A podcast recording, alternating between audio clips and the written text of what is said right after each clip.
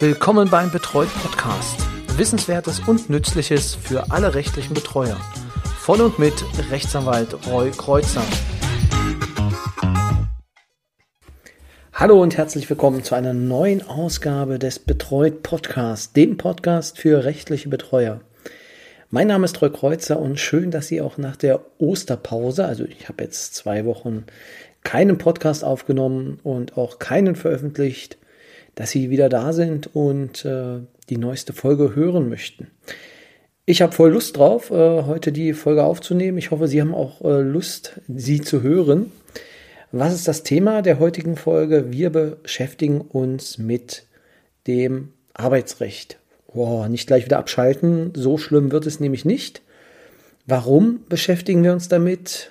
Wie viele von den Hörern wissen, gibt es einen Stammtisch, den Betreut Stammtisch und dieses Thema ist dort aufgekommen. Wie geht man eigentlich mit Arbeitsverträgen um? Wann bin ich eigentlich dafür zuständig? Wie funktioniert das? Und vor allem, welche die Frage, die im Raum stand, war, wie gehe ich damit um, wenn ich dem Arbeitgeber vielleicht sagen muss, dass er eine betreute Person eingestellt hat? Darf ich das? Sollte ich das tun? Wie verhalte ich mich?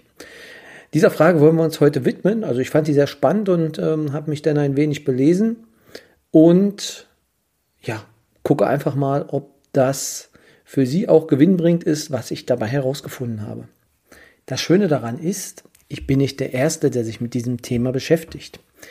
Und deswegen habe ich nämlich einen Aufsatz gefunden vom Kollegen Horst Deinert und zwar in der BT Prax. Im Jahr 2010 hatte er dort in der ersten Auflage bzw. im ersten Heft hat er sich mit dieser Thematik auf den Seiten 22 folgende beschäftigt. Die Fußnote findet sich dann auch noch in den Show Notes, aber anhand dieses Artikels habe ich mich ein wenig lang gehangelt, beziehungsweise nehme das als Basis, um mich mit dem Thema auseinanderzusetzen. Ich kann das nur empfehlen. BT Prax, wie gesagt, ich kriege dafür kein Geld, aber diese Zeitschrift ist sehr zu empfehlen. Wer also immer auf dem aktuellsten Stand mit der Rechtsprechung bleiben möchte, dem sei dies ans Herz gelegt, diese Zeitschrift. BT Prax, einfach mal googeln, Reguvis ist der Verlag. Dort finden sich dann ja, weitere Informationen zu. Auf jeden Fall hat er dort 2010, der Herr Deinert, ähm, sich damit beschäftigt. Und ich habe das zum Anlass genommen zu sagen, okay, was interessiert jetzt die Betreuten daraus und habe es jetzt so aufgebaut, ähm, dass wir uns einmal anschauen den Beginn eines Arbeitsverhältnisses, das Ende eines Arbeitsverhältnisses und dann die Frage, die eigentlich hauptausschlaggebend für diesen äh, Podcast-Beitrag war, ähm, wie gehe ich damit um? Wann muss ich mich einschalten? Wann sollte ich es lassen? Und vielleicht auf welche Art und Weise sollte ich es lassen oder sollte ich es vornehmen? Ja, Arbeitsbeginn also Arbeitsaufnahme ist natürlich als erstes mal die Frage, wer schließt da einen Vertrag? Es ist ein zivilrechtlicher Vertrag zwischen zwei Parteien und auf Seiten des Betreuten, also auf Seiten des Arbeitnehmers, davon gehe ich jetzt mal aus. Also ich habe auch einen äh, Betreuten, der möchte gerne Arbeitgeber sein und äh, hat immer neue Spleens und neue Ideen. Das ist allerdings dann manchmal sehr schwierig umzusetzen. Andererseits gehen wir jetzt hier an der Stelle davon aus, dass es sich um einen Arbeitnehmer handelt äh, und der muss natürlich dann die Geschäftsfähigkeit, die muss vorliegen. Paragraphen 164 BGB in, sind hier insoweit ausschlaggebend. Das heißt, das würde bedeuten, dass die Person, der als Arbeitnehmer den Vertrag selbst abschließt. Verträge sind natürlich auch durch Dritte abzuschließen. Das heißt, es kann natürlich eine äh, Vertretung vorliegen. Das ist jetzt hier bei uns als Betreuer ja denkbar, ähm, dass wir den Vertrag als Vertretung abschließen. Das muss allerdings erkennbar sein. Das heißt, äh, dass wir die Arbeitsleistung, die dann auch selbstständig zu erbringen ist, nicht selbst erbringen, sondern dass das der Betreute machen soll.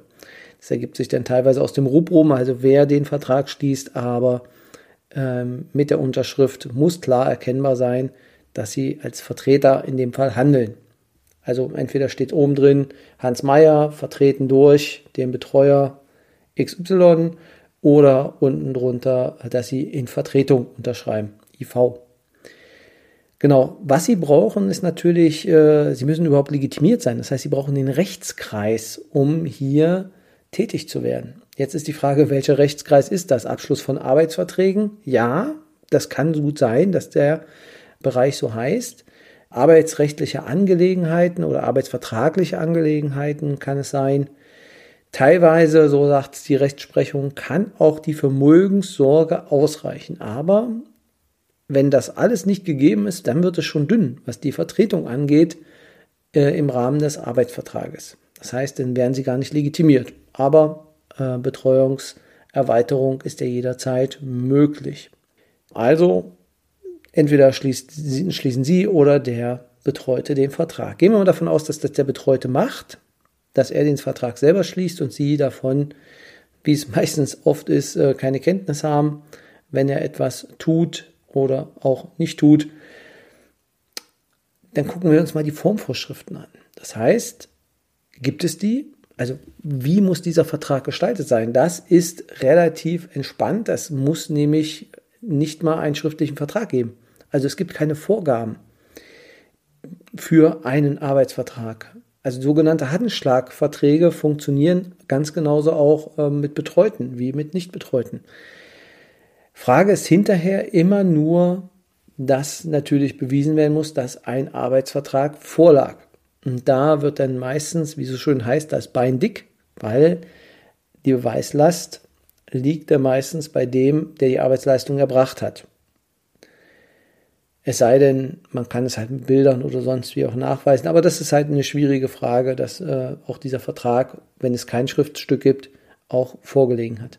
Es gibt natürlich auch Ausnahmen, ähm, da gibt es eine Verpflichtung zur Form, also zur gewissen Form, zur Schriftform. Ähm, das wird dann allerdings auch gesetzlich gefordert und geregelt. Gut, also wir haben den einen Fall. Unser äh, Hans Meyer, unser Betreuter, unterschreibt den Vertrag selber, hat einen schriftlichen äh, Arbeitsvertrag, lacht über beide Backen, alles ist gut. Der andere Fall ist, Hans Meyer lässt sich vertreten durch Sie als Betreuer und unterschreibt den Vertrag. Also und, Sie unterschreiben den Vertrag. Nun, woran müssen Sie noch denken? Richtig, die Genehmigung. Es gibt nämlich im Gesetz auch einige Genehmigungsvorbehalte, wo Sie vorher das Gericht fragen müssen, ob das die Unterzeichnung des Vertrages, beziehungsweise bevor das Ganze losgeht, ob dieser Vertrag so auch ordnungsgemäß genehmigt wird. Hier kann allerdings gesagt werden, dass es äh, nur bei Verträgen äh, ist, die über ein Jahr befristet sind. Jetzt werden Sie sagen, naja, das ist doch meistens, wenn der zwei, drei Jahre dort arbeitet, dann ist das doch so. Das heißt, ähm, wenn er dort längerfristig arbeiten will, da müssen Sie bedenken, es sind meist unbefristete Verträge. Das heißt, die sind jederzeit auch wieder aufhebbar.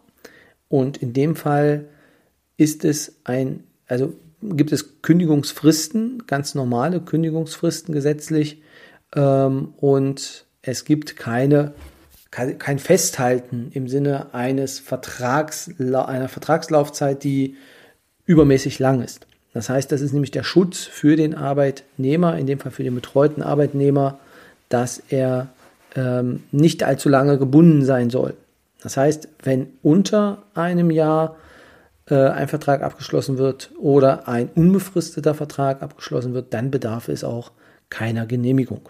Das ist ein normaler Arbeitsvertrag, also das normale Arbeitsvertragsverhältnis. Wir gucken aber auch nochmal auf die Ausbildung, weil dort ist es anders geregelt. Denn, und da werden sich vielleicht die einen oder anderen, die schon eine Ausbildung gemacht haben, werden sie sagen, nee, ein Jahr Ausbildung hat nicht gereicht. Das waren bei mir zwei beziehungsweise drei Jahre. Und genauso ist es auch. Ähm, hier gibt es Sonderregelungen, weil es einfach dann ja, ähm, diese Frist, äh, diese, diese lange Laufzeit des Ausbildungsverhältnisses gibt. Und deswegen bedarf es hier größtenteils der Genehmigung. Ja, das ist also im Prinzip zu sagen zum Beginn des Arbeitsverhältnisses. Ähm, der Hans Meyer freut sich jetzt in unserem Fall. Er hat einen Vertrag geschlossen, er kann arbeiten, ähm, entweder weil er es selber unterschrieben hat oder durch sie. Und nun haben wir allerdings auch den ja, den meistens traurigen Fall, dass ein Arbeitsverhältnis beendet werden muss. Und da gucken wir jetzt uns das mal an, was das bedeutet. Ein Arbeitsvertrag endet grundsätzlich mit einer Kündigung. Wir lassen jetzt mal die Fälle da stehen, dass äh, jemand nicht kommt, der Arbeitgeber sich dann auch nicht schert und dass es dann äh, auf faktischem Grund dann ausläuft.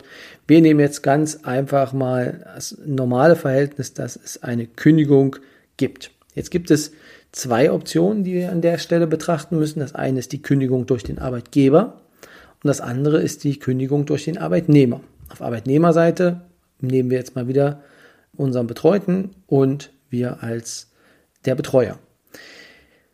Der Arbeitgeber muss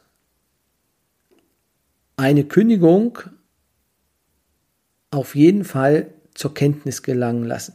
Das heißt, eine Kündigung ist eine einseitig empfangsbedürftige Willenserklärung, wie es so schön heißt. Das ist der Klassiker im ersten Semester Jura, ähm, dass man sich damit dann beschäftigen muss. Das heißt, einseitig, also einer kann es schicken, Empfangsbedürfnis, einer muss es bekommen und es muss eine Willenserklärung enthalten.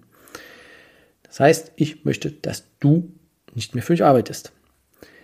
So, jetzt ist die Frage, wem muss diese ähm, zugehen? In dem Fall kann sie dem Betreuten zugehen und ist dann auch wirksam.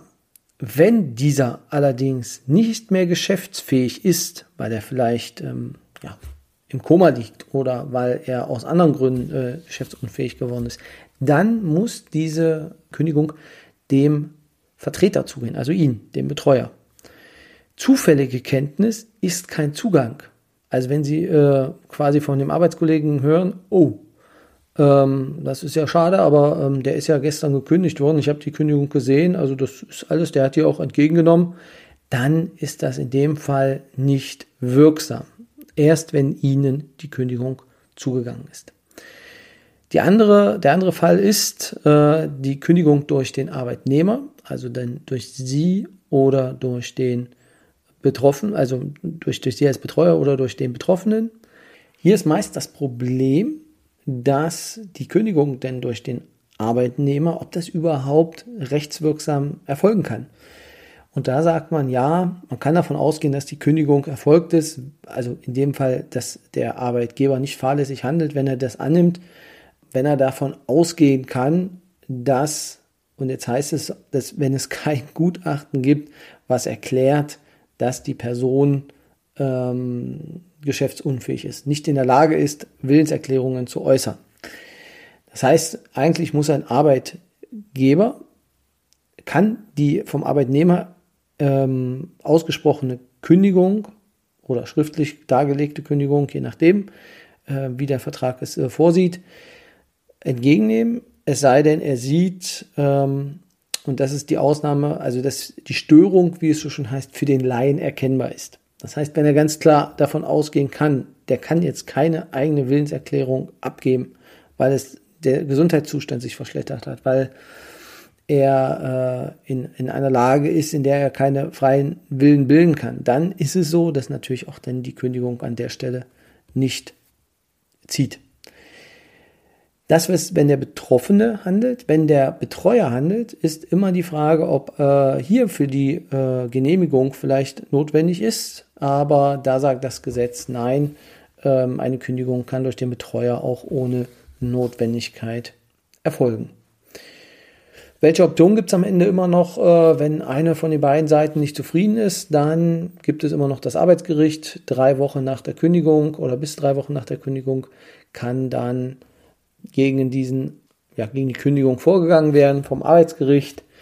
Dort gibt es keinen Anwaltszwang, das heißt, Sie können dann als Vertreter in dem Sinne als Betreuer auftreten oder der Betroffene äh, das auch selber tun. So viel vielleicht zu den Schwerpunkten, den Bereichen. Und aus dem Ganzen heraus ergibt sich nur noch die Frage, okay, inwieweit muss ich jetzt als Betreuer eigentlich dem Arbeitgeber zur Kenntnis geben, dass eine Betreuung vorliegt? Also muss ich handeln? Darf ich handeln? Äh, muss ich mich in Verbindung setzen? Und ähm, aus der Zitierung von dem Herrn Deinert äh, aus dem Jahr 2010 gibt es eine Entscheidung des Bundesverfassungsgerichtes, die ist schon, ja, jetzt muss ich glatt nochmal gucken, ähm, ist die vor oder nach der Wiedervereinigung? Nach der Wiedervereinigung, also es ist ein Beschluss vom 11.06.1991, 1 BVR 239 aus 90. Das heißt, eine sehr, sehr antike äh, Entscheidung, die sich mit dem Thema beschäftigt hat, ob bei einem Abschluss eines Mietvertrages ähm, erklärt werden muss, dass eine in dem Fall noch Entmündigung vorliegt. Und damit musste sich dann das Bundesverfassungsgericht ähm, auseinandersetzen, ob das Gericht richtig gehandelt hat oder nicht. Und das Bundesverfassungsgericht kam im Rahmen dieser Entscheidung dazu und danach werde ich quasi meine rudimentären Rechtskenntnisse, die ich mir in meinem Jurastudium er, äh, erworben habe, versuchen, das zu interpretieren. Also, was sagt, was sagt das Bundesverfassungsgericht? Das Bundesverfassungsgericht sagt, die Entmündigung, also in dem Fall dann, wenn wir jetzt mal die Betreuung, wenn wir das übersetzen, wirkt sich nicht nur im Rechtsverkehr beschränkend aus. Sie betrifft vielmehr die Person als Ganze. Die Offenbarung der Entmündigung, Klammer auf, Betreuung für uns, birgt die Gefahr der sozialen Abstempelung in sich und kann die am Sozialstaatsprinzip orientierten Hilfemaßnahmen zur sozialen Wiedereingliederung erschweren. Müsste der Beschwerdeführer, wie das Landgericht im Ergebnis gemeint hat, seine Entmündigung ohne Prüfung der Frage offenbaren, ob sein Vertragsgegner überhaupt ein schützenswertes Interesse an der Offenlegung hat, so würde es ihm nahezu unmöglich gemacht, Wohnraum zu mieten. Denn ein Vermieter nimmt im Allgemeinen undifferenziert an, dass ein Entmündigter kein zuverlässiger Vertragspartner sei und wird schon deshalb die Begründung einer vertraglichen Bindung scheuen.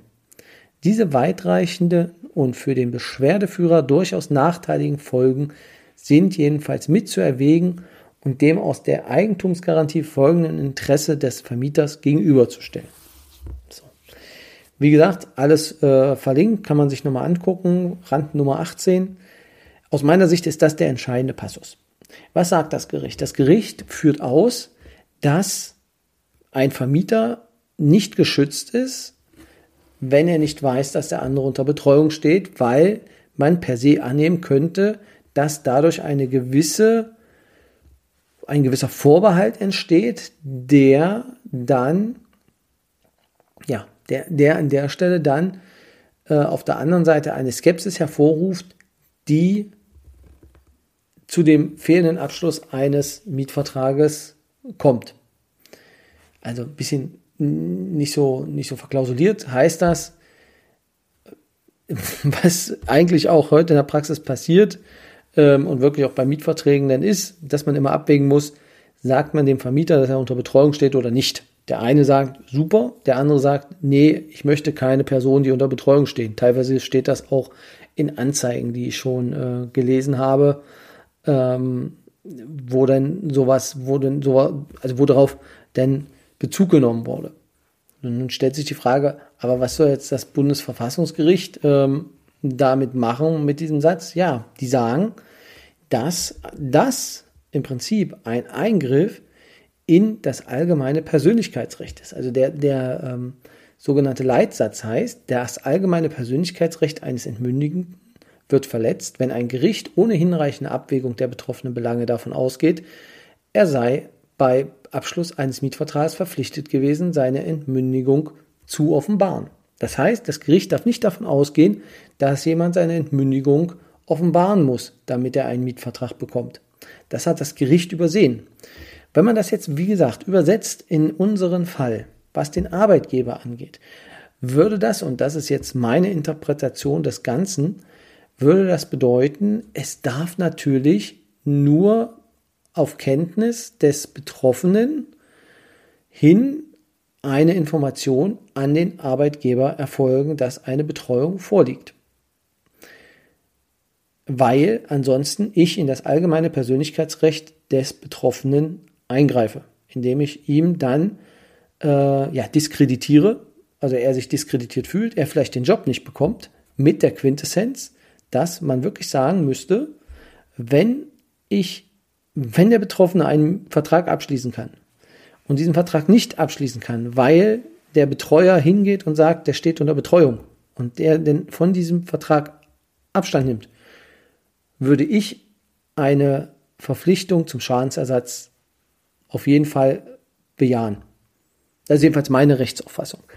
Und in dem Fall würde ich jetzt jedem Betreuer auch raten, dass er natürlich auch mit den Betroffenen fragt, ob da ein Hinweis ja denn gewünscht ist oder eben nicht.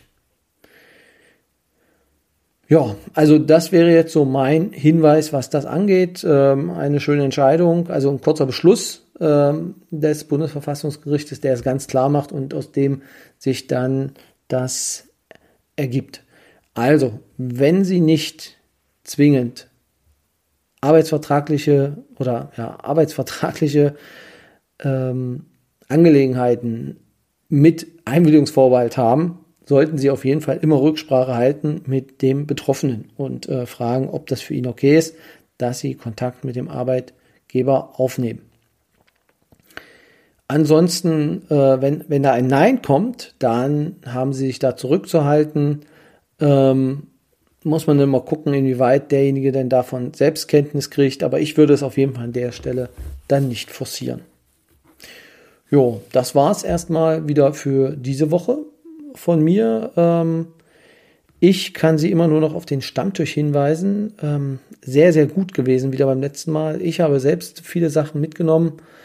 Und äh, wie gesagt, allein wenn es nur das Thema ist, mit dem wir uns heute beschäftigt haben und wo ich nochmal nachlesen konnte und hoffentlich Ihnen auch denn einen kleinen Aha-Effekt mitgegeben habe. Stammtisch ist wieder am, jetzt muss ich nochmal den Kalender öffnen, im Mai der nächste, am 19.05. 19.05. 16 Uhr ist der nächste Stammtisch. Und äh, da sind Sie natürlich dann alle herzlich wieder eingeladen. Einfach kurze E-Mail an stammtisch.betreut.de und dann füge ich Sie zu unserer Liste hinzu und dann bekommen Sie auch dann eine E-Mail mit dem Link zu unserer Zoom-Veranstaltung. Ich wünsche ein, eine schöne Woche, schöne Restwoche und ja, wir hören uns dann beim nächsten Mal wieder. Hoffe ich jedenfalls. Bis dahin. Tschüss.